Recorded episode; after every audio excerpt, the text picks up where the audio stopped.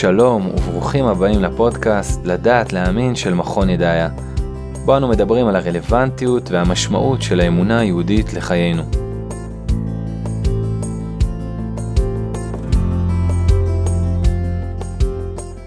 מה הקשר בין מדיטציית הוויפאסנה לבין היהדות? האם חז"ל, רבי נחמן והאדמו"ר מפיאצסנה תרגלו אותה גם מבלי לקרוא לה בשם הזה? ומה השינוי שהיא אמורה להביא לאדם שמתרגל אותה לאורך שנים. כדי לברר שאלות אלו ועוד, יש לי את הזכות לשוחח היום עם דוד וייס, מדריך ויפאסנה ומנחה סדנאות בשיטת מקור חוכמה בארגון בארות. שלום לך דוד. אהלן מתן. אז אה, ברשותך, בואו נתחיל אה, באמת מבראשית. איך אה, בכלל, לפני שאנחנו מדברים על המדיטציה עצמה ועל ויפאסנה ומה זה אומר בכלל, איך אתה הגעת בכלל לתוך העולם הזה? איך הגעתי לעולם הזה? ובכן, אני גדלתי בקיבוץ של שומר צעיר עד uh, אחרי הצבא. מגיל 13 חוויתי איזה משבר זהות לא קטן. נודע לי בעבודת שורשים שבעצם אני לא יהודי. ולמרות שגדלתי בקיבוץ שמוצניק ואין כל כך נפקא מינה, זה לא שהנחתי תפילין כל יום ופתאום היה לי איזה משבר, אני לא יהודי או משהו כזה. אבל בכל זאת לי זה יצר איזושהי אה, שריטה לא קטנה בנפש. מה גם שאימא שלי באה מגרמניה, ומטבע הדברים ניסיתי קצת להסתיר את הדבר הזה, ובכל זאת הסוד יצא מהארון וכולם ידעו, וגם קצת עקיצות של ילדים, גרמני, נאצי, זה היה ככה הכינויים שהודבקו אליי. ומצאתי את עצמי פתאום כאילו ממש עם הרגשה שהקרקע נשמטת תחת הרגליים שלי, שאני לא... לא יודע פשוט מי אני. כאילו צריך לעשות איזה ריסטארט על, ה... על הזהות העצמית שלי. זה כבר בגיל 13. כן, כן, זה בגיל 13. אה, וזהו, הרגשתי ממש שינוי דרסטי ביחסים שלי לחברה, אל הזולת. הרגשתי פתאום שאני אה, מתבודד. אה, זר באיזשהו מקום. זר במהות, וכתוצאה מכך גם התחילה ללוות אותי איזושהי תחושת אשמה בסיסית. קיומית פשוט, על עצם היותי לא שייך, וגם שייך לאותו גזע אה, נחות, שחשב שהוא עליון, וניסה להשמיד את כל העם שלנו. ואני זוכר ממש מעבר למדרכה השנייה, ככה כאיזשהו אה, התניה מאוד עמוקה שהתחלתי ככה לפתח. ממש חוסר ביטחון עמוק מבני אדם, מנערים, במיוחד נערים יותר גדולים ממני. נערים בכיתה שלי זה עוד היה ככה סביר, אבל החבר'ה יותר גדולים, היה ממש כזה. תוסיף לזה גם כשהם חזקים יותר פיזית, אז... בדיוק, וגם השפלות, לא, אמנם לא, לא המון, לא ככה בקטע, וזה גם בקטע, אני חושב שאני חושב על זה לאחורה, זה היה באמת בקטע של ילדים, כל אחד מוציאים כזה צוחקים וזה, כן. אבל לי זה ממש פער איזה חור ממש עמוק. וזהו, התחלתי לחפש, התחלתי לחפש, קודם כל התחלתי אה, לחפש משהו שיענה לי על, על הסבל הקיומי הזה שהתחלתי להרגיש ברמה החברתית. הרגשתי מאוד צורך כזה להתבודד, לברוח מאנשים, ו, ופשוט לא ידעתי מי לדבר על זה גם. התכנסתי פנימה. המצב הזה כזה נמשך לאורך זמן. משהו שקצת שינה אותו היה שגיליתי שאני שחקן כדורעף ממש טוב, והיה לנו קבוצה שם אזורית, והשקעתי את כל כולי בזה. לבנות איזושהי תדמית חלופית אה, טובה. באמת הצלחתי בזה מאוד, הייתי שחקן אה, ממש מצטיין, אה, בנבחרת הארץ, נסיעות לחו"ל, הצלחה. האגו כזה מצא איזה מפלט. עד שאחרי כמה שנים גם זה בעצם הסתיים. היה לי איזה פציעה בכתף, וככה לא יכולתי יותר להמשיך לשחק. אז, אה, אז המשבר הקיומי עוד יותר ככה חזר לזירה בצורה מאוד רצינית, עוד פעם, שאלות מי אני, מה, מה התכלית, ואז גם התחילו שאלות פילוסופיות ככה ממש עמוקות על החיים. הריק הקיומי זה שהיה שם כל הזמן, אבל הוא גם מצא פיצוי, פתאום פיצוי נלקח ונעלם. כאילו התדמית החיובית הזאת, האגו כן.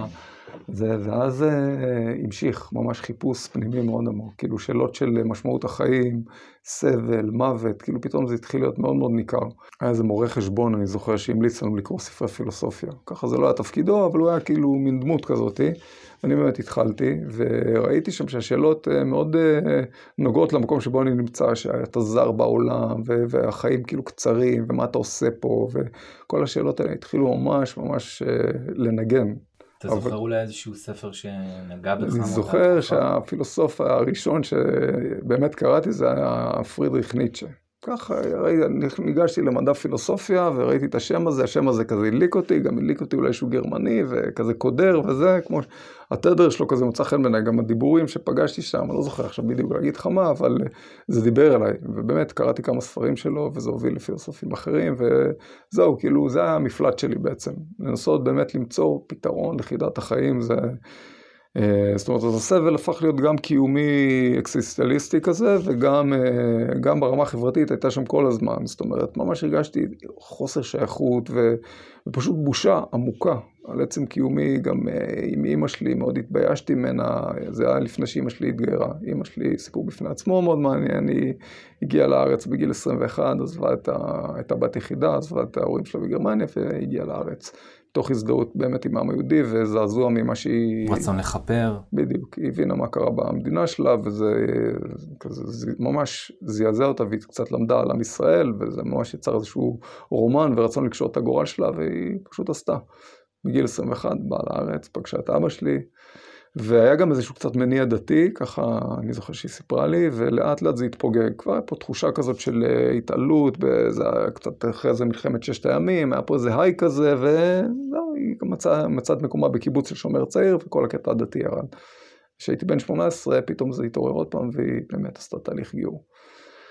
וזהו, אני ככה, אתה יודע, תמיד חשבתי שאימא שלי האוטסיידרית פעם הייתה גרמניה, ועכשיו הייתה יהודייה דתית בקיבוץ, כאילו, והיה לי מין תחושות כאלה, אתה יודע, של אימא שלי עזרה לי לתחושת הזרות, ככה, נקרא לזה ככה.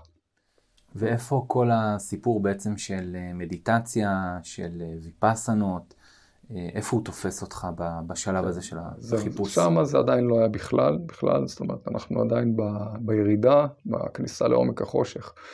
ובאמת זה המצב המנטלי הזה של חיפוש ושל אה, דיכאון זהיר אה, התעצם קצת בצבא, אבל גם שמרתי על המסגרת. זאת אומרת, ידעתי, אני עכשיו שלוש שנים, אין מה לעשות, הייתי בחיל חימוש, בפקיד טאפי, באיזה יחידה, וכל הזמן כאילו חשבתי, זהו, שלוש שנים, הזמן הנצחי הזה בסופו של דבר יעבור, ואז אני אתחיל אה, איזשהו מסע של חיפוש רציני. אני חשבתי שאני ארשם לאיזה אוניברסיטה, אני אלמד פילוסופיה, ואני אקרא את כל מה שיש. כדי לעזור לעצמי למצוא באמת uh, תשובה קיומית עמוקה, שהמשיכה כל הזמן, יותר ויותר ככל שהזמן חולף. לבעבע שמה. כן, כן, ממש לבעבע. הרגשתי, עכשיו, ניסיתי לממש את זה, איך שיצאתי מהצבא, uh, אחרי שבוע כבר לא הייתי בקיבוץ, מצאתי איזה חדרון בעיר עם איזה שותפה, ומצאתי איזה עבודה, התחלתי לעבוד מלצר בבית מלון. ובמקביל לחיפוש הזה, ככה, מצא אפיקים אחרים, התחלתי קצת להתעניין גם בדתות המזרח, פעם ראשונה התחלתי לקרוא על זה קצת.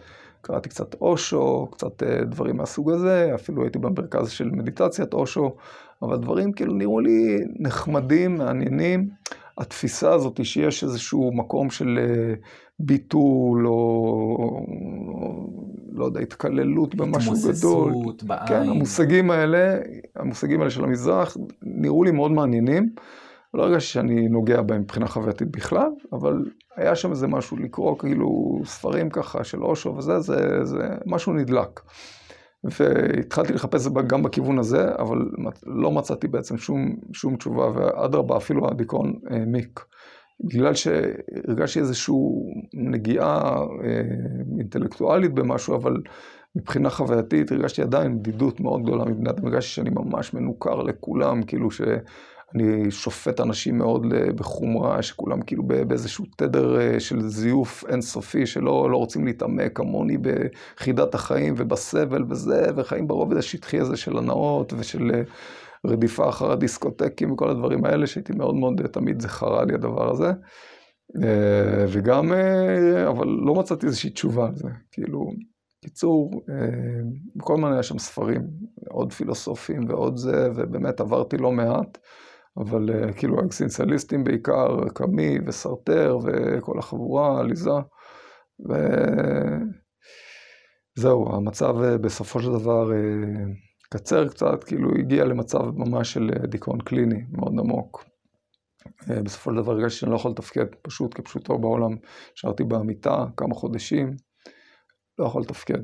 וזה הגיע ממש לשני ניסיונות אובדנים, שהיום בדיעבד אני רואה שזה היה יותר צעקה ממש לתשומת לב, לעזרה, ממש צעקה שאני הייתי חייב לצעוק החוצה, כי לא ידעתי לדבר על זה בצורה פשוטה. אה, מצד שני, כמובן, מי שבאמת רוצה לסיים את הקריירה, הוא יודע, מוצא את הדרך לעשות את זה, ואני ככה עשיתי את זה באיזושהי צורה, וברוך השם, אה, אני כאן, ושם הציל ועזר. וזהו, אבל אחרי שזה קרה, אה, הרגשתי באמת, הייתי איזושהי תקופה עם איזה בת זוג, ככה באיזה מקום, ואחר כך אה, הרגשתי שאני לא בנוי בכלל לקשר זוגי, זה עוד יותר הבהיר לי, ופשוט לא ידעתי מה אני עומד לעשות עם החיים שלי. ממש הייתי במין משבר, כאילו אחרי שזה כבר קרה, ההתפרקות הזאת של הניסיונות אובדנים, הרגשתי שאני רוצה לחיות, ואני רוצה לחיות בצורה נכונה ולמצוא את הדרך פשוט. ו... וזה גם מין אה, משהו כזה שאומרים, אתה יודע, יש, יש צמאון, סימן שיש גם מים. אז הרגשתי שהצמאון כל כך בוער לי, כל כך חיפשתי איזה משהו שיקל ממני את הסבל הקיומי הזה. אה, והמוות היה שם כל הזמן כמין סוף פסוק כזה נוראי. ומקריאה בספרים הרגשתי שהיו אנשים שגם היו במעמד הזה של עמידה מול חוסר המשמעות של החיים והמוות שהוא סופם המוחלט וכל זה. והם לכאורה מצאו איזושהי תשובה. אז uh, רציתי, רציתי למצוא, רציתי יותר לחפש ולעשות כל מה שאני יכול, אבל לא ידעתי לאיזה דרך לפנות, ואז אח שלי סיפר לי איזשהו מעיין בטבע שהוא הכיר, והוא אמר לי בוא נלך קצת למעיין, אמרתי זה רעיון טוב, נלך אולי קצת בטבע, באמת שנים לא הייתי בטבע, והרגשתי כמה זה חסר לי, והיינו שם איזושהי תקופה של איזה שבועיים שלוש, אז אח שלי חזר לעיר, ואני החלטתי שזהו, מצאתי את... מצאתי לפחות איזשהו מפלט זמני. זה חוט אולי של כן, משהו. לא, לא ידעתי האמת עם מה אני עושה שם באמת, אבל הרגשתי שבתור סור מרע זה בסדר, כאילו הרגשתי שהתדר הזה של אה, לעבוד כדי לפרנס את עצמי ולהמשיך להתגלגל במחשבות הקיומיות העמוקות האלה וחסרות התכלית האלה, אה, לשם, משם לא, לא, הגיע, לא תגיע ישועה, אז אמרתי פה אולי, אתה יודע.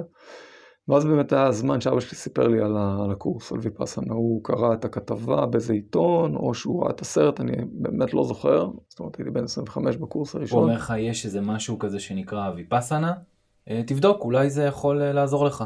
בדיוק, הוא סיפר לי שיש קורס שאנשים מגיעים עשרה ימים בשתיקה מוחלטת, עוברים תהליך מאוד עמוק. סיפר לי על התהליך הזה שהאסירים האלה עוברים, שממש רואים את השינוי. הוא אמר לי, שמע, זה נראה מדהים. אסירים, אתה מתכוון לסרט שמספר על, אה, זה נקרא לדעתי אגף הוויפאסנה. נכון. נכון ששם מדובר בעצם על אסירים שעוברים ויפאסנה בעצמם ומתחולל בהם אה, שינוי פנימי מאוד מאוד עמוק. נכון, ורואים את השינוי הזה וגם מוסבר קצת בסרט על הוויפאסנה, על התהליך. והשינוי שם מאוד ניכר אצל אנשים שהיו במקומות מאוד מאוד נמוכים, ויוצאים ככה מבסוטים, ואבא שלי אמר לי, תשמע, מה יש לך להפסיד? גם זה לא עולה כסף והכל, אמרתי, באמת, מה יש לי להפסיד? וזהו, נרשמתי לקורס, ובסייעתא דשמיא אז היה קורסים בתדירות די נמוכה, זה היה פעם, כמה פעמים בשנה, לא היה עדיין מרכז קבוע, אבל אה, אמרו לי שאני באיזה רשימת המתנה, ובסוף התקבלתי לקורס, וזהו, אז הגעתי לקורס. טוב, הגענו לויפאסנה. ואני ממש זוכר את זה עד היום, שיצאתי מהקורס, ממש, אתה יודע, כפשוטו אומרים, אה, אדם חדש. אדם חדש, לפחות במובן של אה, להבין שחיפשתי דרך ומצאתי דרך. שלא הרגשתי שאני באמת אה, שונה ממש במהות, אבל הרגשתי ש... אמרתי את זה בקורס, שכאילו בן אדם שהיה באיזה חדר חשוך לחלוטין, ופתאום פתחו לו איזה פתח צר ונתנו לו גם כלי עבודה. וזה בעצם מה שהוויפאסנה, זה כלי ממש לעבודה. אבל כבר אחרי העבודה של עשרה ימים הרגשתי שהשינוי שה, והבהירות שזה נתן לי, אה, והחוויה של מקום, באמת, אולי זה באמת הבשורה שיש פה, אחת הבשורות, זה לחוות מקום שנמצא אצל כל אחד, מקום של שקט פנימי, שפשוט לא ידעתי שהוא קיים, אף פעם לא חוויתי אותו, אולי קראתי את זה בספרים האלה של המזרח שאמרתי לך, אבל לחוות את זה ממש בצורה משמעותית, בצורה של להבין שזוהי מציאות חיים. שזו מציאות חיים שאפשר יותר ויותר לעבוד ולעדן אותה ולהעמיק אותה, זה... לא רק משהו שנמצא באינטלקט, אלא משהו שבאמת אפשר uh, לעבוד ולפגוש אותו בצורה חווייתית. בדיוק, זה בדיוק העניין של ויפאסנה, זאת אומרת, אחד, ה, אחד התוצאות של התהליך הזה היא באמת uh, בירור של העולם הפנימי גם ברמה הזאתי. של, אה, זה, זה אולי עוד דבר שהיה לי ברור, שאת כל הדיכאון שכל כך סבלתי ממנו וחשבתי שאף אחד לא מבין אותי, ושזה טבע, טבע האדם להיות מדוכא אם הוא רציני ואם הוא אמיתי. זאת אומרת, גם המצב רוח, פשוט כפשוטו, כבר אחרי, אחרי עשרה ימים, היה פתאום, וואו, כאילו הייתי, פעם ראשונה הרגשתי ממש, אחרי הרבה שנים, של תקווה מאוד מאוד עמוקה, של יש ממש כלי לעבודה פנימית ש... שיוצר שינוי. זאת אומרת, והשינוי ניכר לי בעיקר אחרי עשרה ימים במצב רוח הזה, ברצון החיובי הזה, אתה יודע, לספר את זה גם לאנשים אחרים, ובמיוחד להורים שלי, שכל כך סבלו יחד איתי מהדיכאון שלי. אה, לבוא ולהגיד להם, תשמעו, אני, אני עברתי שינוי, משהו. ואני הולך להשקיע בזה עכשיו. זה גם, עכשיו התברר לי מה אני עושה במעיין הזה. זאת אומרת, ידעתי מיד שאני עומד לחזור לשם ולתרגל. כאילו לא הייתי מחויב לשום דבר, לא לימודים, לא עבודה, לא אישה, לא... במשך כמה זמן ישבת שם ותרגלת? אז אה, הייתי שם כמעט שנה. אה, ממש באיזשהו קורס ארוך, והקדשתי את הזמן לזה. הרגשתי ממש עכשיו עוד איזושהי קומה נוספת של אה, תועלת מהתרגול הזה, שבאמת הרגשתי את האהבות שהיו לי, את אהבת המין בעיקר ואת אהבת אכילה, הרגשתי שינוי מאוד מאוד בולט בזה. זאת אומרת, זה דבר שהיה פשוט משתלט עליי, והייתי מאוד, אה, למרות שלא הייתי אז אדם דתי ולא כלום, אבל אז לא הרגשתי תחושת אשמה, ככה במובן במובן הדתי של חטא, אבל, כן. כן, לא חטא, אבל הרגשתי שאני מזייף, שאני מחמיץ, שזה, שזה לא עושה לי טוב, שאני רוצה להפסיק עם זה ולא יכול להפסיק עם זה. ומהתקופה הזאת בעצם אתה הולך ומעמיק את הלימוד בשיטת הוויפאסנה בהודו, נכון? לא מיד, אבל זה די, זאת אומרת, אחרי השנה הזאת שתרגלתי וגם השתתפתי בעוד בכמה קורסים אה, פה במסגרת בארץ של הקורסים, אה, השתתפתי כתלמיד בעוד שתיים וגם כמשרת. קורסים האלה יש, עובדים על זה שיש אנשים שמתנדבים ונותנים שירות, ועשיתי גם את זה. ואז קיבלתי איזשהו סכום של כסף מאיזושהי תאונת אה, דרכים ששכחתי ממנה לגמרי, סכום מאוד יפה, וזהו, הרגשתי שעכשיו אני רוצה...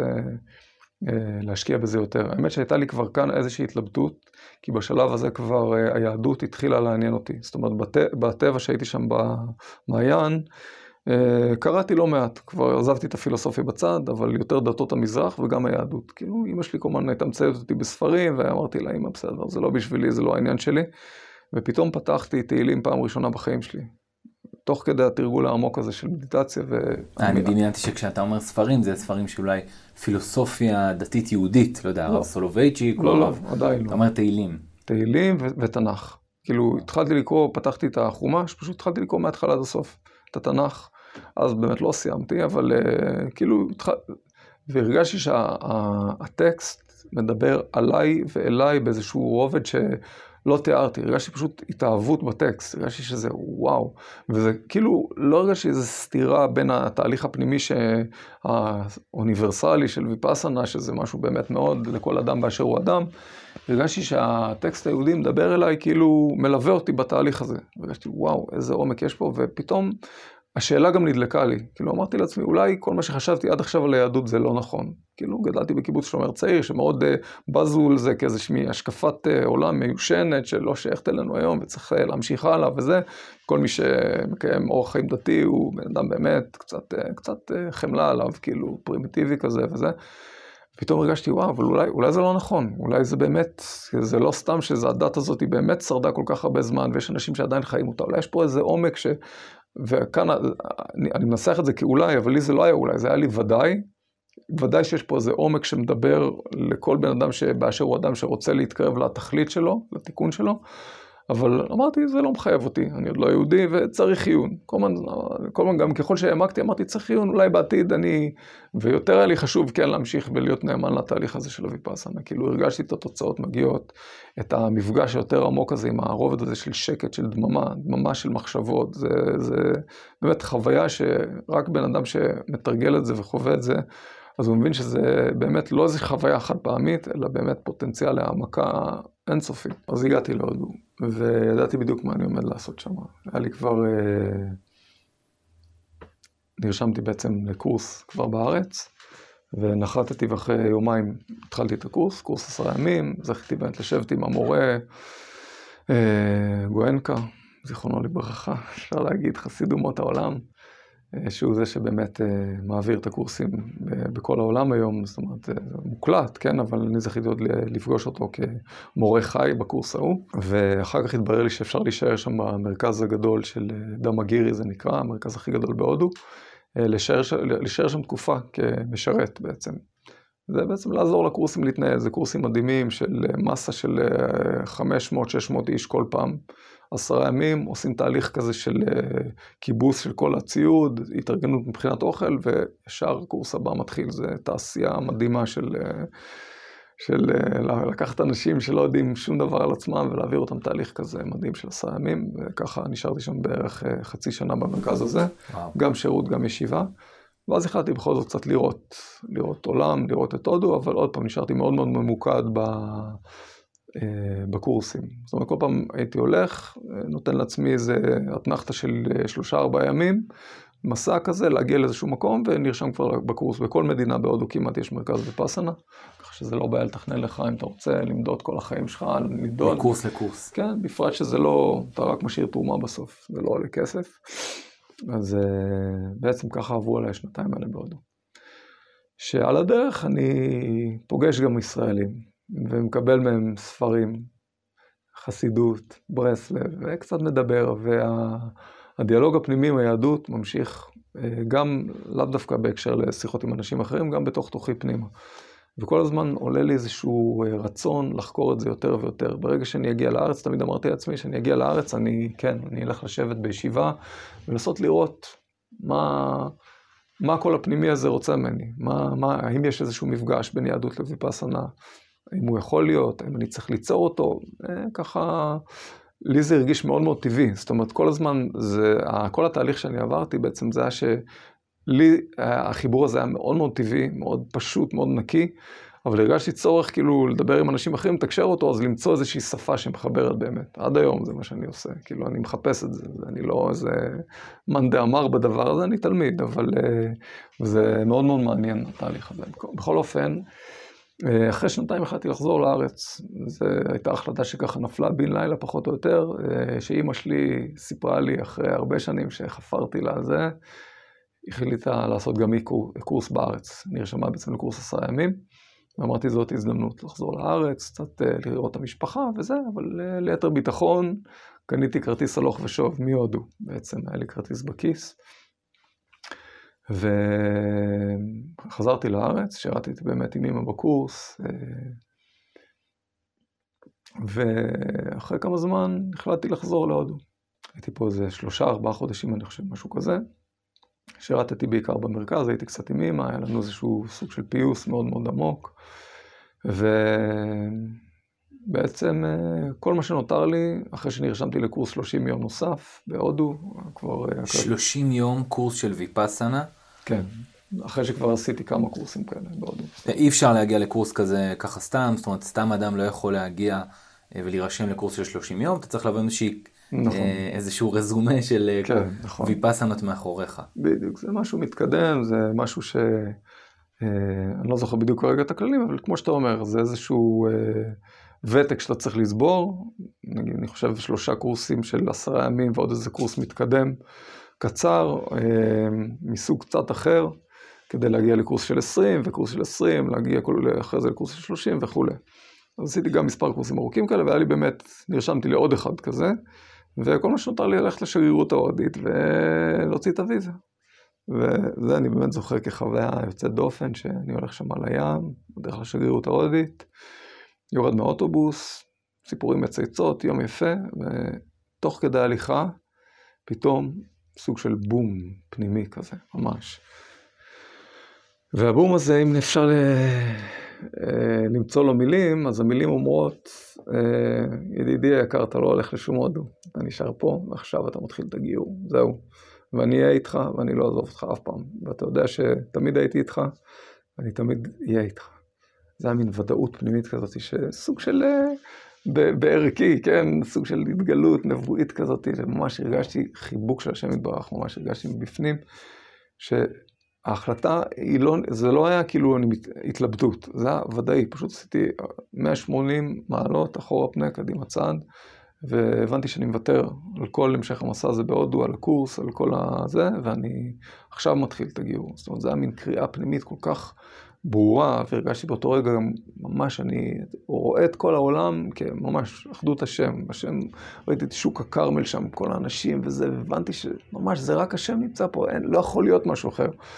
זו חוויה כמובן שחוויתי גם בצורה יותר קטנה לפני זה, כתוצאה מהתרגול בפנים, אבל פתאום זה היה כאילו ברור שזה בפנים וזה בחוץ, ושיש גם איזשהו משהו ספציפי שהשם רוצה מהנשמה הספציפית שלי, וזה לא רק להמשיך ולתרגל ויפאסנה, אלא גם למצוא את הדרך ולהגיע ליהדות, ומשם הדרך תיפתח. לא ידעתי בדיוק מה אני עומד לעשות, כי בכל זאת כל התוכניות שלי היו להודו. וככה כמקלט ראשוני חזרתי למעיין לכמה ימים, ואז ליד זה התברר לי שיש את אה, קיבוץ שדה אליהו, שיש שם אה, אולפן גיור. הגעתי לשם, וכמו לכל מתגייר, אה, גם אני קיבלתי את התשובה הקלאסית, תשלך, תחשוב על זה עוד קצת. מה שעכשיו היה מותר לך, עכשיו זה יהיה אסור, וזה יהיה אפילו חטא חמור, תאכל מה שאתה רוצה, למה אתה צריך את התיק הזה. באמת, הקול הפנימי שלי גם שאל את השאלה הזאת כל הזמן, באמת מה אני צריך את התיק הזה? כאילו, אתה יודע, השאלות שעוד מעט אולי אתה תמקד יותר, מה, אחרי שיש דרך כל כך בהירה של השתנות וזה, מה צריך את הצמצום הזה של ההלכה ושל היהדות, אבל זה היה לי כל כך ברור שאני הולך על זה עכשיו. אז לא חיכיתי יותר מדי זמן, הלכתי לירושלים, למכון מאיר, ושם באמת אה, התקבלתי מהר, וזהו, התחלתי שם ללמוד. הייתי שם שנתיים. למדתי את החומר של אולפן הגיור, סיימתי את התהליך. אה, בדרך גם הכרתי את אשתי, ביקשה שאני לא אאריך בזה יותר מדי, אבל היא הייתה שם בדרך עם כל מיני עליות וירידות, סביב זה שהפכתי פתאום ממודד ויפאסנה ארוך שיער ושמח אה, בחלקו אוניברסלי לבן אדם שמחליט להיות אה, יהודי, דתי, ציצית פתאום. אז מיד אחרי הגיור אתה גם בעצם מחליט להיות בעצם יהודי דתי. בוודאי. כי לכאורה אתה כבר מכיר בתור ישראלי, אתה מכיר גם את היכולת בעצם להיות יהודי חילוני. יהודי אבל לא שומר תורה ומצוות. כן, אבל אה, על פי זה ה... דבר שהיה לך בראש או ש... לא, לא. היה לי ברור לחלוטין שאני הולך... אה, שבחרתי בדרך הזאת של קיום, קיום מצוות, שזה איזשהו אה, פסגת התובנה שלי, אפשר לקרוא לזה ככה. זאת אומרת, זה נבע מהרבה מאוד גם דברים שהיו חסרים לי קצת ברמה הפילוסופית, בוא נקרא לזה ככה, בדרך הזאת של ויפאסנה, ומצאתי להם את התשובה ביהדות. זה היה לי ברור שאני לא הולך לשחק עם זה או משהו כזה, אלא באמת, זה, מבחינתי זה סוג של ביטוי של קשר עם הקדוש ברוך הוא, שהרגשתי אותו מבפנים. ו... ואם נוכל רגע כן להיכנס לנקודה הזאת דווקא, כן. מה, אז מה באמת היה חסר לך מבחינה פילוסופית שם, ש... שמצאת אותו פה? אז זהו, כמה דברים. אז תראה, אה, דבר אחד, הרגשתי באיזשהו שלב במסע, אני חושב שזה דווקא היה במסע, בשלב הכי אה, מתקדם, שהייתי שם באיזשהו אה, מנזר בסרי לנקה, במשך חצי שנה רצוף, קיבלתי איזה חדר. ממש על גג העולם, מקום יפהפה עם יערות ובריכה לידי ומערה, אבל עם חשמל וארוחה פעם אחת ביום. תנאים מושלמים למי שרוצה, ושכבר הכיר את התרגול הזה לעומק, והיה לי לא מעט שיקולים באמת להישאר פה כל החיים שלי. ממש, היה לי תחושה שזהו, מצאתי את הנחלה, את מה שחיפשתי. זאת אומרת, כבר לא הרגשתי, לא, המושג של שעמום ובדידות לא היה בכלל בלקסיקון שלי יותר. זאת אומרת, רק תן לי כל היום לשבת מדיטציה, הרגשתי נפלא, התבהרות יותר ויותר עמוקה. אה, אבל הרגשתי גם שמשהו פה חסר לי, במובן של אה, אין, אין חבוש מתיר עצמו מבית האסורים. הרגשתי שפה כל המהלך הוא באמת לבטל את האגו, לצאת מהאגו, לצאת מהאישות הפרטית, ואני חושב שכל מתרגל מגיע בסופו של דבר באיזשהו שלב במסע שלו לשאלה הזאת, רגע, הישיבה הבאה שאני עומד לשבת, בשביל מה אני עושה את זה? בשביל מי אני עושה את זה? כדי להמשיך ולהתקדם בדרך שלי, לצאת מהאגו שלי. אז אתה מגיע לאיזשהו מצב... זאת אומרת, איזה מהלך אה, אינסופי אולי אפשר לומר של השתלמות, שהיא בסופו של דבר איזה זיכוך פנימי כזה, כן? זה, נכון, זה, אבל זה גם מצב פרדוקסלי שאתה מבין שאתה עובד את עצמך בסופו של דבר, עם כל הרצון שלך לצאת מהאגו, זאת אומרת, אתה, אתה במין מצב מבוך כזה, כי מצד אחד אתה מרגיש שיש לך עדיין אגו. עם כל מה, שהרגשתי שעברתי שינוי מאוד מאוד עמוק, הרגשתי שאני עדיין גם אותו ילד קטן, פצוע, שמפחד מבני אדם, וזה עדיין, יש בי את זה. זאת אומרת, לא השתחררתי מזה. השריטה הזאת עדיין נמצאת בפנים. ומצד שני, להמשיך ולתרגל, זה משרת את הפן אחר של האגו, להיות עכשיו הנזיר, הפרוש, המתבודד, זה שהמודד ויפאסנה המושלם או משהו כזה. והרגשתי ש... שאני לא מוצא איזושהי דרך לפתור את זה, זה מצד אחד. מצד שני, דווקא אמרת השתלמות אינסופית, וזה היה הפן השני, זאת אומרת, זה היה, בוא נגיד, הסור מרע והעשה טוב, הרמה הפילוסופית שגם כן הציקה לי באיזשהו אופן. אה, אני זוכר שהמורה נשאל באחד הקורסים, המורה של ויפאסנה, כן, גואנקה, בקורס שנקרא סאטי פתנה, זה אחד מהסוטרות הידועות של הבודה, וזה קורס באמת שהוא רק לתלמידים ותיקים, אמנם יומיים פחות, שמונה ימים, אבל עוברים מסע מאוד מאוד עמוק יחד עם הסוטרה הזאת, שהיא באמת לב התרגול הבודהיסטי, אפשר לקרוא לזה ככה. ושם, באחד השלבים, הוא נשאל אה, בעצם, שאלת תם של אחד התלמידים, מה, מה פשר כל היקום הזה? מה, מאיפה הוא נברא? והוא ענה בתשובה בודהיסטית קלאסית, שכידוע גם הבודה, טוב אולי ניכנס לזה אחרי זה, הוא לא היה, הוא לא היה אדם דתי במובן המקובל של המילה. הוא לא ייסד דת, הוא גם לא חושב, לא חושב שהוא טען לעצמו כאדם שמייסד איזושהי דת, אלא הוא יותר מדען שחוקר את הנפש והתמודד עם השאלות של הסבל. הסבל הקיומי, ואמר, זה כל מה שיש, יש סבל, ואני מצאתי דרך להשתחרר מהסבל. אז גם אותו מורה, גואנקה, ענה באותו שלב בקורס לשואל, הוא אמר, בעצם, מה זה היקום הזה? אין פה שום דבר, זה בורות וסנקרות שתומכות אחד בשנייה. הסנקרה זה בעצם התגובה, התגובה הנפשית העמוקה שממנה אנחנו לומדים להשתחרר בתהליך הזה, מה שאנחנו קראנו בקורס, השתוקקות וסלידה, הטבע הזה לייצר את ה... את ההשתוקקות והסלידה כלפי דברים נעימים ולא נעימים, זה בעצם בורות, שאתה לא מבין שיש מימד הרבה יותר עמוק שבו אתה יכול להישאר רק העד הדומם, הנצחי. ו, וזה מייצר, הבורות הזאת מייצרת עוד סנקרות כאלה, עוד תגובות, ועוד בורות, ועוד תגובות, ועוד, וככה כל העולם, כל, כל הבריאה זורמת. ואני הרגשתי שאני לא, התשובה הזאת עשתה לי, רגע, רגע, פוס. הרגשתי שזה לא, זה צורם לי פשוט לשמוע את זה. לא היה לי עדיין שום תפיסה דתית או יהודית או משהו כזה, אבל הרגשתי שהעולם מלא יופי, מלא חוכמה, מלא תכלית שהולכת ומתבררת פנימה. והחשיבה הזאת שיש רק בורות וסבל וכל התכלית היא בעצם בסופו של דבר להשתחרר מזה באופן מוחלט, להגיע לאיזשהו מצב שהוא מעל זה, לא להיוולד יותר, לי זה הרגיש זר, באופן אישי. ויותר ויותר מצאתי ביהדות תשובה לזה. וברשותך אני אקריא קטע קצר של הרב קוק, שאחרי השנים, אז לא הכרתי אותו, אבל הוא באמת מה שעכשיו אני יכול להגיד, אלה המילים שהיו לי באינטואיציה, וכמענה לאותה תפיסה בודהיסטית. והרב קוק אומר באורות הקודש, מה אנו חושבים על דבר המטרה האלוהית בהמצאת ההוויה? כן, אותה שאלה, מה, מה המטרה פה בהמצאת ההוויה? אומרים אנו שהשלמות המוחלטת היא מחויבת המציאות, ואין בה דבר בכוח, כי אם הכל בפועל. אבל יש שלמות של הוספת שלמות, שזה אי אפשר להיות באלוהות, שהרי השלמות המוחלטת, האינסופית, אינה מניחה מקום להוספה, ולמטרה זו שהוספת שלמות, גם היא לא תחסר בהוויה, צריכה ההוויה העולמית להתהוות, ולהיות לפי זה מתחלת מתחתית היותר שפלה, כלומר ממעמד של החיסרון המוחלט, ושתלך תמיד הלוך ועלו לעלייה המוחלטת. וההוויה נוצרה בתכונה כזאת, שעדי עד לא תחדל מהתעלות, כי זוהי פעולה אינסופית. אז המילים פה מאוד מאוד גבוהות, אבל... זה, יש לי איזו תחושה שחלק מהמאזינים כרגע משוועים לפירוש. כן, כן, כן. אז מה שהרב קוק, אני חושב, אומר פה בפשטות, אה, זה שבאמת חלק מה, מהאלוהות שהיא תמיד מושלמת, זה היכולת שלה להוסיף ולהשתלם. כמו שאומרים, צדיקים ילכו מחיל אל חיל.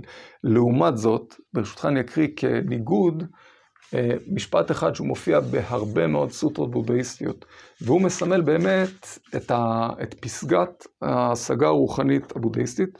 באמת מופיע, בודה עצמו אומר את, את המשפט אה, הזה, וכהעתק הדבק, הרבה נזירים שהלכו בדרך הזאת והגיעו לשלבים הכי גבוהים של השחרור, לנירוונה, מה הם אומרים? משפט כזה. בהיותו משוחרר, כן, הנזיר שתרגל הרבה, בהיותו משוחרר, עולה בו הבנה שהוא משוחרר, והוא יודע, הלידה מוצתה, החיים הרוחניים הסתיימו. מה שהיה לעשות, נעשה. לא נותר דבר נוסף לעשות מעבר לכך.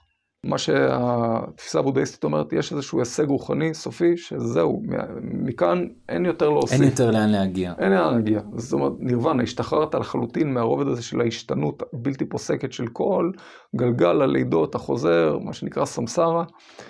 ומה שהרב קוק פה אומר, מה שאני הרגשתי גם באינטואיציה, שזה זה, זה, אולי, זה, זה מאוד מפתה. אתה יודע, לבן אדם במיוחד שחווה הרבה מאוד סבל בחיים שלו, זה מאוד מאוד מפתה להגיע לאותה מנוחה עליונה סופית, שזהו, הניחו לי, שבת, ואין יותר כלום אחרי זה. אבל היהדות אומרת, אתה, אתה לא יכול, אתה לא יכול בעצם להגיע לאיזשהו סוף, כי אתה בעצם בזה מגביל את האלוהות שהיא אינסופית. ו, וצדיקים ילכו מיכל מיכל, זה כולל את משה רבנו, שבוודאי יש איזה שהם שלבים בתהליך הזה שבהם אתה מרגיש שעלית איזושהי מדרגה בצורה מהותית. יש איזשהו שלב, בוא נגיד, של הזדהות מאוד מאוד גבוהה עם האגו, אפילו עם האגו הרוחני, כמו שתיארתי קודם, שהיה לי שם במנזר. זה כבר מרגיש יותר כמשחק אולי, יותר נינוח, אתה כאילו פחות חושש להפסיד את התיקון שלך או משהו כזה, אבל עדיין יש שם תחושה שאתה יכול יותר לדייק, יותר לעדן, אם זה ברמה של העבודה הפנימית שלך, ואם זה ברמה של להיות כלי למה שאתה חווה כדי לתקשר אותו גם החוצה. הרי בן אדם סוף סוף, הוא לא נשאר רק בעולמו הפנימי לבד. הוא, אני חושב שביהדות, אפילו גם בבודהיזם, הוא מצופה ממנו אחרי זה גם לתקשר ולהמשיך אה, לראות את אחדות הבריאה, זאת אומרת, לא רק אה, עבורי נברא העולם, לא רק אם אין אני לי מי לי, אלא גם כשאני לעצמי, מה אני. וזה היה מאוד מאוד חסר לי בדרך הזאת. והרגשתי שהיהדות נותנת לי אה, תשובה גם לזה, וגם ברמה ההלכתית, שזה סוג אחר של ביטול, כאילו אין חבוש מתיר עצמו מבית האסורים. אני, אני נוגע בזה כאילו בנקודות עכשיו, לא... כן. אז, אבל זה גם היה שם, כאילו פתאום ההלכה... דווקא המפגש עם ההלכה, שהיא נוקשה, שהיא חיצונית, שהיא לא שואלת אה, הרבה פעמים איך אתה מרגיש, אלא אדרבה, היא מגיעה אליך כאיזשהו צו אה, כביכול חיצוני. נכון, היא מגיעה כביכול כצו חיצוני, אבל אני חושב שמה שאתה אומר, שזה משהו אה, מגביל ומגיע לך מבחוץ, זה, הרוב, זה עבור בן אדם שבאמת לא עבר איזשהו תהליך מאוד מאוד עמוק והגיע ליהדות מתוך בחירה, שבאמת לא לכל אחד יש את הזכות. אני מרגיש פה באמת בר מזל מאוד שהיה לי את הזכות לבחור בדרך הזאת, אבל באופן אישי אני אספר לך שהמפגש שלי עם ההלכה היה כ... כמציאת באמת דרך להביע יותר הכרת תודה, ו... ולחפש איך, איך, איך להודות להשם יתברך. לא, לא, לא רגע שזה משהו כפוי, מאולץ עליי מבחוץ, שאני נו, מה לעשות, הייתי רוצה כל היום להמשיך לתרגל מדיטציה וזה, אבל איזה באסה, אני נולדתי יהודי, אז אני חייב גם את זה. לא, הרגשתי שזה באמת, אה, זה גבול שהוא מבחינתי, הוא, הוא הדרך היחידה בעצם לחיות אחר כך בעולם הזה, בצורה משמעותית, שאני חושב שזה באמת אחד ההבדלים גם שיש בין היהדות לדרך הזאת. שנכון שיש הרבה אנשים שמתרגלים בעולם ויפאסנה והם לא, לא הופכים להיות נזירים, ואפילו כבר בימי הבודה, הוא, הוא אמר, אני, אני מלמד את כולם, ומי שרוצה מאוד מאוד להתקדם, מומלץ לו להיות נזיר, לעזוב את כל העולם, אבל בהחלט יש גם אנשים אה, שחיים חיי חול, חיי משפחה והכול, גם יכולים לקבל תועלת. ובוודאי שביהדות זה גם כן ככה. אז ההלכה, זאת אומרת, אני הרגשתי מבחינתי שזה הבית והדרך לחיות בעולם הזה, בהתבטלות לקדוש ברוך הוא בעצם. שזה מה שאמרתי לך, שחיפשתי איזשהו חבוש, ש... מישהו שיתיר אותי מבית האסורים, זאת אומרת, וזה מצאתי בעצם ביהדות, על כל הקומפלקס, כולל ההלכה כמובן, זאת אומרת, זה מה שמיוחד ביהדות, שהיא מבקשת ממך התמסרות מוחלטת לקדוש ברוך הוא, ולבטא את זה גם בבחינה מעשית, זאת אומרת, אה, היה לי לא מעט התלבטות אה, בדבר הזה, זאת אומרת, מה שאני זוכר ששאלתי את עצמי, אתה באמת עומד עכשיו עד סוף חייך להתפלל שלוש תפילות ביום, אחרי שעכשיו היית כאילו, וואלה, רק בתוך הדממה הפנימית העמוקה הזאתי. וכשהתחלתי להסתכל בסידור, השאלה גברה רק, כל הקורבנות האלה, כאילו, מה, מה הקשר של זה לחיים שלי? כאילו, מה שאלתי את עצמי את השאלות האלה? וגילוי נאות, עד היום אני שואל. ועד היום אני ב... לפעמים מרגיש עלייה ב... בהזדהות שלי עם, עם, עם אורח חיים, עם, עם דברים שהם לכאורה נראים... אתה יודע, לכאורה זה באמת נראה שבן אדם רוחני שואל את עצמו, מה נפקא מינה, מה הקדוש ברוך הוא באמת, השאלה שהרבה אנשים גם חילונים שואלים, אכפת לו אם אני לוקח סקוץ' כזה או סקוץ' אחר בשבת, זה, זה באמת, אני חושב שפה זה באמת ה, ה, הדרך של בן אדם להגיד, אני יודע שיש חוכמה שלעולם לא אוכל להגיע, להגיע לא אוכל להשיג אותה, אלא בהתבטלות. והתבטלות זה עסקת חבילה. והחלטתי לקחת את הכל. הזכרת כבר את הסיפור של התפילה, והמפגש עם סידור התפילה לאחר אה, תרגול מרובה מאוד של מדיטציות. כן. אה, איפה תפילה עומדת אה, ביחס למדיטציה? אתה יודע, הרבה פעמים אנשים אומרים, כן, טוב, להם יש מדיטציות, לנו יש תפילה, סיים סיים. סיים סיים, אבל לא גם, כי אני חושב שבאמת זה, זה דבר שהוא אולי עוד אחד הדברים שבאמת הפגיש אותי עם היהדות ברמה עמוקה, זה שמעבר לדממה הפנימית הזאת, לשתיקה שמתחילה uh, להיות מאוד מאוד עמוקה ברמה החווייתית, התחלתי לחוות בתוך השקט הזה גם סוג של דיאלוג טבעי. זאת אומרת, הרגשתי שפתאום אני לא רק אני אינסופי, כמו שהרבה מדתות המזרח, אה, אחד המוטואים שם, שזה דווקא יותר באינדואיזם, אני הוא זה. בן אדם בסופו של דבר מרגיש שאין אין הבדל בין הברמן לאטמן. אטמן זה הנשמה האישית, הברמן זה, זה האינסוף בכלל, ושבעצם במהות יש, יש איזשהו שורש משותף. שהאני הכי עמוק זה בעצם האני האלוקי. בעצם אני חושב שגם ביהדות ישנם לא מעט דיבורים בכיוון. או, והרמת לי להנחתה. אני רוצה רגע להקריא לך מקור ש... שהרב קוק כתב בשמונה okay. קבצים בקובץ ב' פסקה ל"ה, אני מחזיר לך גם עם פסקה מהרב קוק, mm-hmm. ותסביר לי למה הוא מתכוון, והאם יש הבדל בין החוויה שהוא מתאר לבין החוויה המזרחית. Okay. אוקיי. אז הוא כותב ככה, okay. כן. הקדושה העליונה היא קדושת הדומיה. קדושת ההוויה, שהאדם מכיר את עצמו בטל בפנימיותו הפרטית וחי חיים כלליים, חיי כל. מרגיש הוא את חיי הדומם, הצומח והחי, חיי הכלל כולו של כל מדבר, של כל איש מאישי האדם, חיי כל שכל וכל מכיר, כל משיג וכל מרגיש, וההוויה כולה מתעלה עמו למקורה. והמקור מתגלה תמיד עליה ועליו ברוב הדר, בעוד קדושה, באמת ובנחת. בהמשך, הרב קוק גם מדבר על זה שהאדם עושה את ה... נקרא לזה רגע במילים שלנו, במסגרת השיחה שלנו, את המדיטציה העמוקה הזאת. לא רק שהוא פוגש את כל דרגות האקולוגיה והחיים ובני האדם, אלא הוא גם מגיע אל התורה, הוא מגיע גם אל רצון להתפלל, הוא מגיע גם לכנסת ישראל. והתחושה של מה שתיארת כאן, אה, היא שבסופו של דבר, אדם, כן, איך אמרת את זה, הוא, הוא עובד את עצמו בצורה פרדוקסלית, שבמדיטציה המזרחית יש איזשהו רצון, רצון חיובי, רצון טוב, רצון שיכול להוביל להרבה מאוד מידות טובות, אבל בסופו של דבר רצון שהוא כן נשאר בעצמו, וכאילו המדיטציה שהרב קוק מציע כאן, היא מדיטציה שדווקא אתה לא פוגש איזה עין, אתה פוגש, אתה פוגש איזה ישו מאחורי העין, כן? אתה, אתה יכול להתחבר לדברים האלה? כן, מאוד, ואני חושב שזה מאוד דומה לגישות שיש במזרח, לאו דווקא בבודהיזם דרך אגב, יותר באמת בדתות ה... ש... שמדברות גם על אלוהות. אמנם, נכון, יש שם, לא ניכנס עכשיו סוגים של הרבה אלים ועבודות זרות וזה, אבל גם שם היו אנשים שבהחלט העמיקו בחוויה המדיטטיבית הזאת, ובסופו של דבר אני חושב שמה שהם ביטאו הוא מצד אחד דומה לרב קוק, ומצד שני אולי נעמוד גם על השונה, כן? כי זה חשוב לשיחה שלנו. כן, ודאי. הדומה הוא באמת שהיכולת הזאת להבין שישנה מהות אחת, שתקרא לה...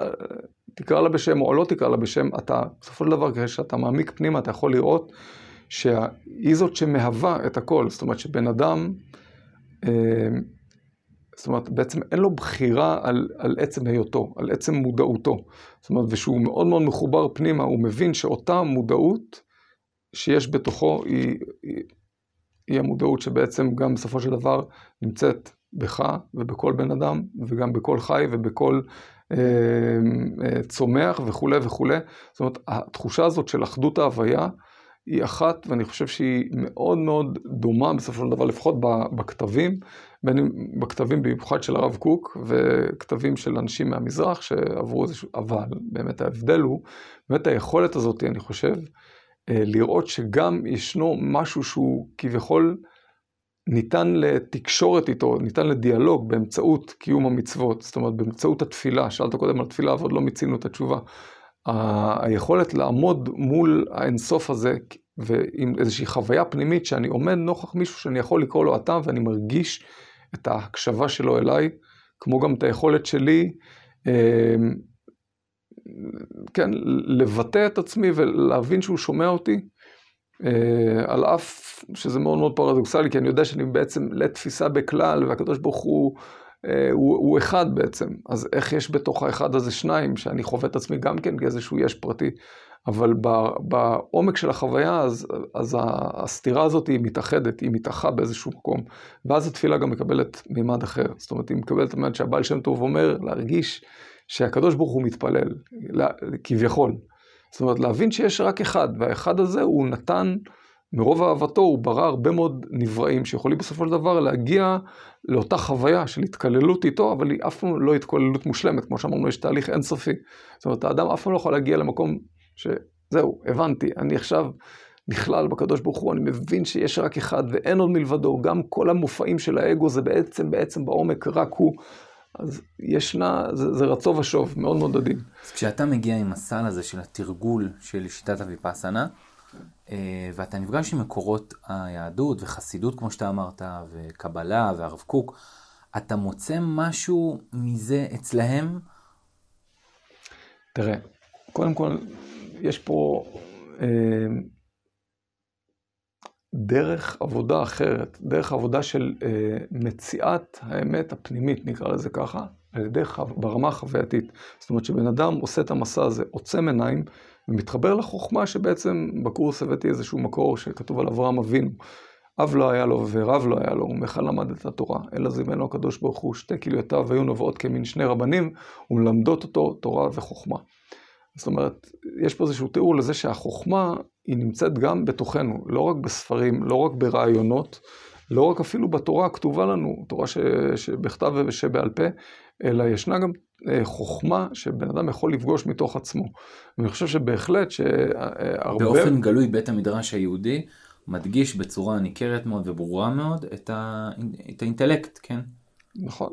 נכון, זה נכון, וזאת מעלתו וזה גם חסרונו. זאת אומרת, כשמגיע לישיבה, אה, בניגוד אולי למה שקורה, בניגוד מוחלט למה שקורה במזרח, אתה לא ידברו איתך קודם כל על פרקטיקות רוחניות וטכניקות אה, שנוגעות אה, בנפש ובהכרה, ואלא קודם כל, חביבי, יש גמרא, ואתה באיזשהו מקום לומד להיות בעיקר משפטן יהודי, כן? נכון. אני חושב עוד פעם, מצד אחד, זאת הדרך שאנחנו מכירים עד עכשיו.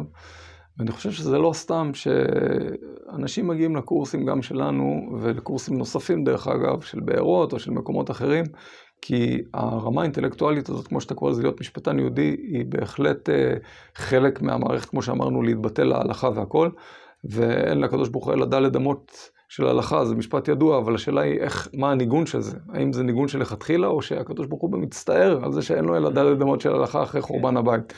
ומאוד יכול להיות שאתה יודע, לא סתם, אה, יש הרבה מאוד מקורות של אנשים, הרב קוק זו דוגמה קלאסית, אבל לא רק, שחוו, אם דיברת על האדמו"ר מפייסצנה, אה, אה, את החיבור הזה לחוכמה הפנימית, שפשוט הולכת ונובעת. ישנם מקורות בלא סוף. בואו נקרא דוגמה, אה, רבנו תם, ספר הישר, כן? זה לא חסידות, אבל הוא אומר ככה, אנו רואים כי הנפש יש לה דעת ללמוד כל אשר יש בעולם.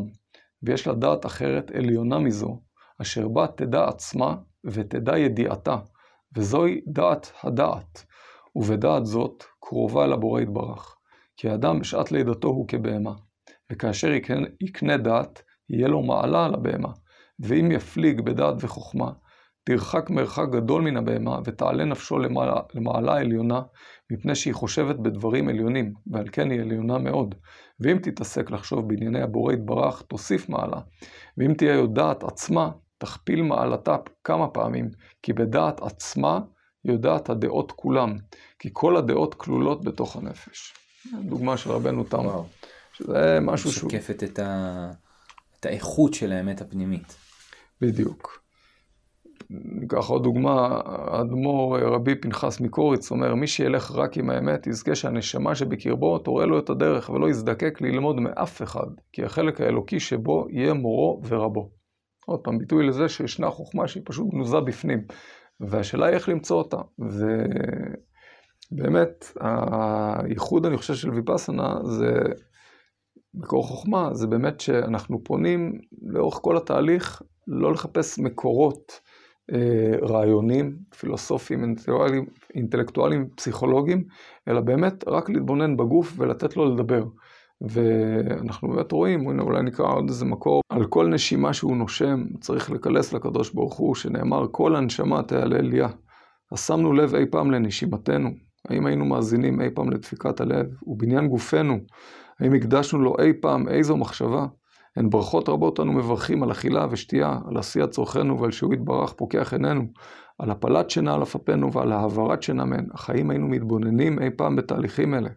הגיע הזמן שנהיה ערים לעצמנו ונתבונן בנפלאות גופנו בכובד ראש. מי יודע כמה יראת שמיים גנוזה בהתבוננות זאת. נתבונן כל יום בנשימתנו ובדפיקת הלב, ונמשיך בהתלמדות זו זמן רב. אי אפשר לעזוב התלמדות זאת עד אשר תישא פרי. מהתלמדות זאת צריך להיוולד אדם חדש ממש. כמו שאמרתי לך, נולדתי אדם חדש ממש, וזה רק בגלל ההתבוננות בגוף, וכמו שהוא אומר כאן, בנשימה, בדפיקות הלב. אה, ואני גם יכול להבין למה הוא אומר שזה מביא ליראת שמיים. כי באמת, אתה יודע, לדעת שאני מונשם כל רגע, כמו שחז"ל אומרים, על הפסוק בתהילים, על כל הנשמת האל אליה, על כל נשימה ונשימה, יש בזה הרבה אנשים שמביאים את זה. אבל לחשוב על זה ולחוות את זה לאורך כמה שעות ביום, יש פה הבדל תהומי. וכשאתה מתחיל לחוות את זה, אז אתה רואה שפשוט הרובד הזה, הקיומי, הוא, מביא אותך באמת לקרבת השם ויראת שמיים מזווית אחרת שפשוט לא, היא לא זמינה, אלמלא אותו רובד שאתה פוגש. אפשר לומר אולי, אני אגיד את זה רגע בהתרשמות, מה שנקרא, של אולי צופה יותר מן הצד, mm-hmm. אבל כשאני רואה את האדמו"ר מפיאצסנה, שלמשל כותב, אה, בצורה ממש מפליאה, הוא נראה כאילו איזה מישהו, איזה יהודי שחזר מהמזרח, ו- mm-hmm. וכותב על כך שכשהאדם דווקא עוצר את שטף המחשבות והרצונות שלו, רק אז בעצם יש אפשרות לפגישה עם החלק הגבוה שבנשמתו. נכון. כן, ממש אה, לדעתי בלשונו זה חלק אלוקות שיראה לו בלא לבוש, כן. נכון. ואם זה רבי נחמן שמדבר על כך שעיקר ההתבוננות היא תהיה דרך הנשימה, ו... אתה בעצם לוקח כאן איזושהי שיטה, שיטת הוויפאסנה, שאולי תכף תגיד אולי איזה משהו על ממש איך זה קורה בפועל, okay. אוקיי. שמתמקד בנשימה ובגוף ובאמת פנימית. Mm-hmm. היא נמצאת איפשהו, מרחפת, נוגעת לא נוגעת, בתוך כתבים של הרבה מאוד אה, אה, מחכמינו לאורך השנים, mm-hmm. מחז"ל ולצורך העניין עד החסידות והרב קוק, אבל מבחינת שיטה מעשית, זה כן, אתה לוקח as is מהמזרח. אמת, אם אני ככה, תדייק אותי. כן, השיטה עצמה, אנחנו בקורס שאנחנו עושים, אה, אני מעביר, אני לא עושה שום שינוי בטכניקה עצמה, ממש אותו דבר בדיוק, שאולי באמת זה הזמן ככה לתועלת אה, מי שקצת חרד מזה ועוד לא יודע על מה זה, אה, איך אנחנו מעיזים כיהודים לקחת שיטה מהמזרח, אז באמת, למעט זה שיש הסכמות מרבנים שהבינו היטב מהי השיטה, ואפילו ישבו בקורס מספר רבנים. להבין שהקורס בעצם מדבר על התבוננות בנשימה הטבעית, אה, יכולת להשקיט את המחשבה באמת באמצעות זה וליצור ריכוז מאוד עמוק, שמאפשר אחר כך את החקירה הפנימית, שזה השלב השני של התהליך, אה, לחקור את הרובד הגופני של תחושות הגוף. ולהבין שהרובד הזה הוא בעצם משהו שמפעיל אותנו כל הזמן. זאת אומרת, כל בן אדם חווה תחושות אה, כל הזמן בגופו, והוא גם מגיב לתחושות האלה כל הזמן, כל הזמן. והיכולת אה, לחוות את זה בעומק ולראות את היכולת לא להגיב ולעצור את התגובה, זה משהו שהוא באמת, הוא הפרי, הוא מה שנותן אחר כך את כל התוצאות הטובות של התרגול הזה, ובגלל זה אנשים חוזרים ועושים את התהליך הזה פעם ועוד פעם.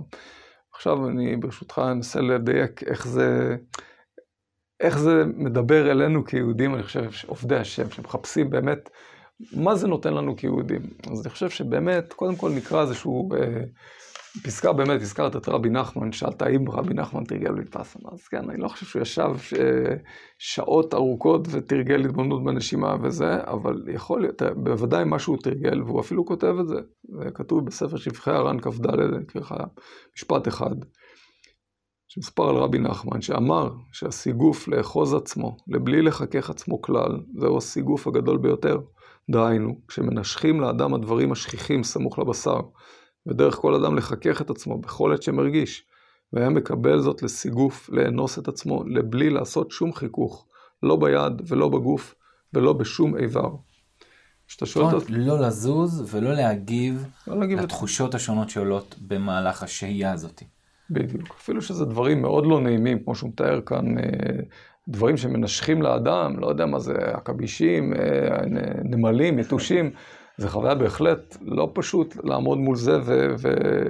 אז באמת, בן אדם שואל את עצמו, מה, מה רבי נחמן רוצה לעשות פה, מה התועלת שיש בתרגול הזה, ובאמת, אה, בקורס שלנו אנחנו אמנם לא מזמינים נמלים, מנסים לשמור על מקום סטרילי מחרקים, אבל תחושות הגוף של עצמם מספקות לנו חוויות איכותיות של גם תחושות לא נעימות, של גירוד ושל כאבים, ואנחנו מנסים רק להתבונן.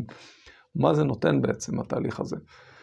זה נותן לנו בעצם את היכולת, קודם כל, אה, לפתח איזשהו סוג של אה, שליטה על הגוף, שליטה על התאוות הגופניות. לא להגיב לכל מה שהגוף מזמין אותנו להגיב. למה זה חשוב? אז ברשותך, אני רוצה להקריא פה קטע שכותב אה, הרב אשלג.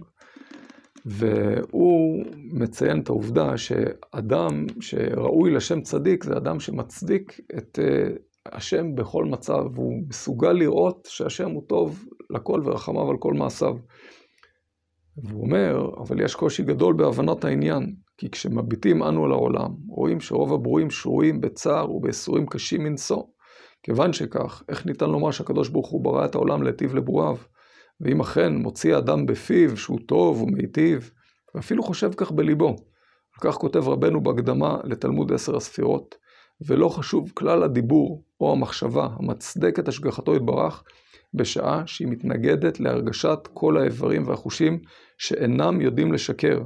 נמצא שבזמן הרגשת הייסורים האדם נעשה מרוחק מהשם, היות ומצד הטבע האדם נעשה שונא למי שמשפיע לו ייסורים. נמצא שעל ידי זה האדם, במקום שצריך לאהוב את השם, נעשה עכשיו הדבר להפך, כי האדם בא חס וחלילה על ידי שנאה להשם יתברך. אז רואים פה משהו מאוד מאוד עמוק, כי אנחנו יודעים שההלכה אומרת וההשקפה אומרת, כל מה שהקדוש ברוך הוא עושה, לטובה הוא עושה. יש סעיף בשולחן ערוך שצריך לברך על הרע כשם שברך על הטובה, כי הרעה לעובד השם היא הטובה שלו, שהוא זוכה בזה לבטל את רצונו וכולי וכולי.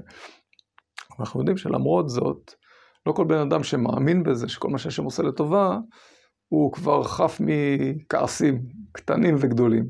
למה זה ככה? אז פה באמת הרב אשלג מסביר את זה. הוא אומר, הוא בעצם מדבר פה על איזשהו חוק טבע, הוא אומר שמתי שבן אדם אה, סובל והגוף שלו מרגיש תחושות לא נעימות, אז באותו רגע הוא לא, גם אם הוא יגיד בפה שכל מה שהשם עושה לטובה, הוא עושה, בעצם המהות היותר עמוקה שלו, זאת שמרגיש, נקרא לזה התת מודע, שמרגישה את תחושות הגוף, היא משדרת, לא, יש פה משהו לא טוב, ואני לא אוהב את זה, ואני יכול להגיד בפה עד מחר, שקדוש ברוך הוא טוב, וכל מה שהוא עושה לטובה, אבל אני חווה את הצער, את הייסורים, ואז אני בעצם מפתח משהו קורה, אפילו עד כדי כך שנאה לבורא. אה, והמהלך של ויפאסנה, שאנחנו מצליחים לעשות פה את השינוי, ברמה הזאת של הגוף. ותמיד ישנה דוגמה שניתנת, שבן אדם ישן בלילה, והרמה המודעת שלו, כרגע בן אדם ישן, לא מודע לשום דבר, אבל ברמה התת-מודע, משהו במוח ירגיש את העקיצה ויגרד את הגוף, או יזיז את המנח כאשר ישנו לחץ באיזשהו מקום. זה מראה שיש איזשהו פער מאוד מאוד בסיסי, מאוד עמוק בין ה... נקרא לזה לצורך השיחה הרובד המודע והתת-מודע. ומה שאנחנו עושים בקורס זה בעצם תהליך להפגיש בין שני הרבדים האלה ולעשות את השינוי באופן מודע ברמה התת-מודעת, נקרא לזה ככה. ליצור פה את השינוי. בגלל זה אנחנו ממש עובדים עם הרובד הזה מול התחושות, מתבוננים בהם, ולמרות שעולה בהתחלה ההתניה הרגילה להגיב בתחושה של סלידה, ואני לא רוצה עכשיו לשבת עם כאב, למה באתי לקורס כזה, לחוות כאלה כאבים וזה, אבל לאט לאט אתה מבין שזה אפשרי. בהתחלה אתה מצליח שתי דקות, אחרי זה אתה מצליח קצת יותר, ואתה שומע את המדריך בקורס חופר לך, רק תתבונן, אל תגיב, רק ת... ואתה רואה שזה באמת חוויה שהיא ניתנת לשינוי. ומה שזה נותן אחרי זה, זה גם ליישם את זה ברמה האמונית, כי בעצם מה שקורה זה שכל מפגש שלנו עם העולם החיצון יוצר תחושות בגוף. ובעצם התרגול הזה מביא אותנו להבנה שאני כועס על מישהו בחוץ, ואני רותח עכשיו מזעם, וזה כמובן מביא לי תחושות לא נעימות בגוף. ובקורס הבאנו כל מיני מקורות, שאפילו רש"י כותב את זה כמה פעמים בפירוש שלו על המקרא, שבן אדם כועס, מתחיל לנשום בצורה יותר עמוקה, או שהוא מתחיל, הגוף שלו להתחמם.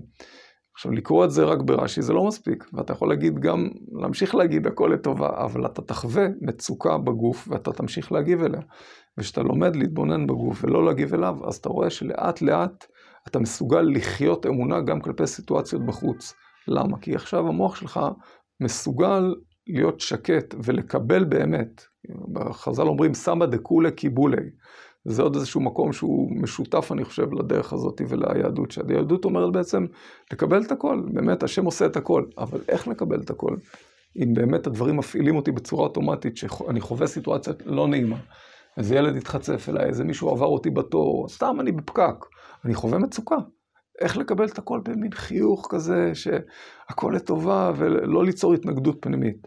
אז כאן התרגול הזה מאוד מאוד עוזר, שאתה מסוגל להיות באיזון כלפי התחושות, וחוויה לא נעימה. וגם אולי להכניס פה עכשיו, בקומה הזאת, את המנטרה הזאת, שזה השם עושה לי את זה, וזה לטובה, למה אני מתעצבן? אבל לא רק להישאר שם, אלא גם לעבוד ברמה הגופנית. אז אתה רואה שפשוט ככלל, החוויה שלך היא הרבה יותר מאוזנת מול זה, ואתה מוצא את עצמך כועס פחות, אה, מתאווה פחות לדברים שהתאווית עליהם יותר לפני הקורס. ואני חושב שזאת הסיבה היחידה שאנשים באמת מגיעים לקורסים האלה, שהם אה, לא חוויה כל כך פשוטה. כן, ואני מכיר את החוויה הלא פשוטה הזאת, אה, מה שנקרא על בשרי. אז הנה, אני אתן איזשהו וידוי שאמרתי אותו לסוף, כן. במסגרת איזושהי כתבה שתצא לאור בעזרת השם בעיתון מקור ראשון. אז הגעתי כדי לכתוב על מה זה ריטריט וויפאסנה יהודית. אני חייב לומר לך משהו שלא אמרתי, שכשהגעתי בהתחלה אז הגעתי באמת עם ציפיות מאוד מאוד נמוכות. ברוך השם, זכיתי ככה עם השנים להכיר כל מיני שיטות ולתרגל גם שיטות שניסו לקחת דברים מהמזרח, לשלב אותם בתוך, אה, אה, או מהחסידות אפילו, ופשוט אה, ליצוק אותם כשיטה פסיכולוגית שאפשר לעבוד איתה. ועם הזמן קצת פיתחתי איזושהי, אני לא רוצה להגיד ציניות, אבל בוא נגיד ככה, כשאומרים כן, מדיטציה ויהדות, ופשוט נעשה, זה נשמע לי קצת כמו איזשהו מישמש, כמו איזשהו סלט כן. קטן, כלאיים, זכיתי גם להביא מומחה בזמנו לבודהיזם לישיבה שבה למדתי, אבי פאר, ונתן סדרה של הרצאות, יחד עם רב שליווה את הסדרה. Mm-hmm. זה היה ככה, פעם אחת המרצה, פעם אחת הרב, זה היה מאוד מאוד מעניין. Mm-hmm. והבנתי באמת ההבדלים העמוקים, שאת חלקם אתה, עליהם אתה דיברת, וגם לי הציקו בשעתו, mm-hmm. במהלך הסדרה הזאת. אז הגעתי ככה עם ציפיות, מה שנקרא, לא מאוד גבוהות. אה, ואני חייב לומר שבמשך השישה ימים, קודם כל אני גם ציפיתי שאני אבוא לאיזה סדנה של אהבה וחמלה, מדיטציה שאנחנו נראה בהם מלאכים, וכל מיני דברים כאלה. אה, וקיבלתי גיבוש העתת, זאת אומרת גיבוש העתת במובן הטוב של המילה, מקום שבאמת אה, מגיע בסוף לתת לך כלים לחיים, כלים משמעותיים, וכמו שאנחנו יודעים, בשביל כלים רציניים צריך גם לעבוד ברצינות. ואני חושב שבסופו של דבר, כשסיימנו את הקורס, וחלק באמת מהמשתתפים היו גם אנשים עם ניסיון ארוך שנים בטיפול בעצמם mm-hmm. ובטיפול באחרים. פשוט החוויה הייתה של הוקרת תודה עמוקה, שפשוט אה, זכינו לעבור את החוויה הזאתי. ואני מפחד שמא אני ממש אחרי הקורס ועוד יש לי את הרשמים, אז אני לא רוצה להגיד מילים גבוהות, אני חושב שעכשיו צריך לתרגל, אבל יש לי איזושהי תחושה מאוד מאוד עמוקה, ואני חושב שאני לא הייתי שם היחיד, שבאמת קיבלנו שם איזשהו אוצר אה, מאוד מאוד גדול. ואולי זה הזמן לסיום, אם תוכל לפרט טיפה על הפעילות היום שאתה עושה, אה, כדי להזמין את, ה, את המאזינים, מי שמעוניין. כן. קודם כל, תודה על הגילוי הנאות, ואני אצטרף אליך, ואני גם אגיד שעד היום, אה, כמו שאמרתי לך בתחילת השיחה, לא כל כך איש דברים אנוכי, אבל אה, אני מקווה שאנשים מקשיבים גם עם הלב, לא רק עם, השכל. ומהלב שלי אני אומר שזה באמת, אה, זו זכות מאוד מאוד גדולה, להתגבר על כל החששות ועל כל מה שניסינו קצת לרכך כאן בשיחה הזאת, אה, למצוא דרך באמת לעבודה פנימית נקייה מאוד, ללא שום אה, מה, אתה, זאת אומרת, זה נמצא שם ברקע, הדיון הזה בין אה, מזרח ליהדות וזה, אבל בן אדם שנכנס לתהליך עצמו ועוצם עיניים ומתכנס פנימה וחווה את עצמו, הוא חווה פשוט חוויה שהוא לא, לא ידע שהיא קיימת שם. גם אם זה, אני לא יודע איך אתה בדיוק חווית את זה, אבל גם אם, אם uh, המפגש עם המימד הזה של, כמו שמישהו שם תיאר, לא ידעתי שאפשר לחוות משהו בלי לחשוב עליו. באמת, תחשוב על זה, מאז שאנחנו ילדים, מלמדים אותנו לדבר, מלמדים אותנו לרצות, לא מלמדים אותנו לעצור. לא בכלל, המציאות הזאת של להיות בלי מחשבות, היא מציאות שהיא כל כך זרה, שהרבה פעמים אני חושב שאנחנו לא חושבים שבכלל אפשר לחיות אחרת. לחלוטין, לחלוטין. זאת אומרת, אנשים ממש שואלים, האם זה בכלל ניתן? ואנשים אה, סקפטיים, אולי בצורה מאוד מובנת, גם מ... מאוד טבעית, מאוד יומיומית, כן, מהניסיון. ואפילו כשבן אדם מתחיל לתרגל, זה מה שהוא חווה בעצם בראשונה, את ההצפה הזאת, זאת אומרת, אה, רגעים דקים של שקט, שזה מה שקורה בעצם, שאתה לשנייה פשוט נמצא ברגע הווה עם המציאות, עם האוויר הנכנס ויוצא לדוגמה. ואז אתה מרגיש שיש שקט, ולתוך השקט הזה מיד מסתערת ההתניה של האגו שרוצה, לא רוצה לחוות את, ה, את היותו בעצם עין, והוא מייצר עוד פעם את הדיבור הפנימי, האינסופי הזה, ומאוד קשה להרפות מזה. אבל בהחלט זו חוויה מאוד מאוד מיוחדת, מאוד עמוקה, ומי שזוכה לשמוע את השידור הזה, את הפודקאסט הזה, אז אני גם בהזדמנות מנצל את הבמה להזמין אותו, באמת לחוות ולחקור. אנחנו כמובן לא כופים, לא מאלצים שום דבר, כל בן אדם בא לחוות את התהליך הזה, הוא master לעצמו. זאת אומרת, היו מכות, היו מכות בשוט שהכית אותי, אז עכשיו אנחנו, זה הזמן. אז אפשר להזמין את המאזינים, מי שמעניין אותו, ארגון בארות עושה כן. סדנאות שנקראות מקור חוכמה בהובלתו. של אה, דוד וייס, ונקווה שהדברים רק יהיו בעצם איזשהו צוהר ראשוני אמן. להתחלה של אה, חקירה פנימית בנושאים האלו. אמן. אה, דוד וייס, תודה רבה לך, שיחה באמת מרתקת. תודה לך. תודה שהייתם איתנו בעוד פודקאסט של מכון ידעיה. חומרים נוספים ומגוונים תוכלו למצוא באתר שלנו לדעת להאמין ובערוץ היוטיוב של המכון.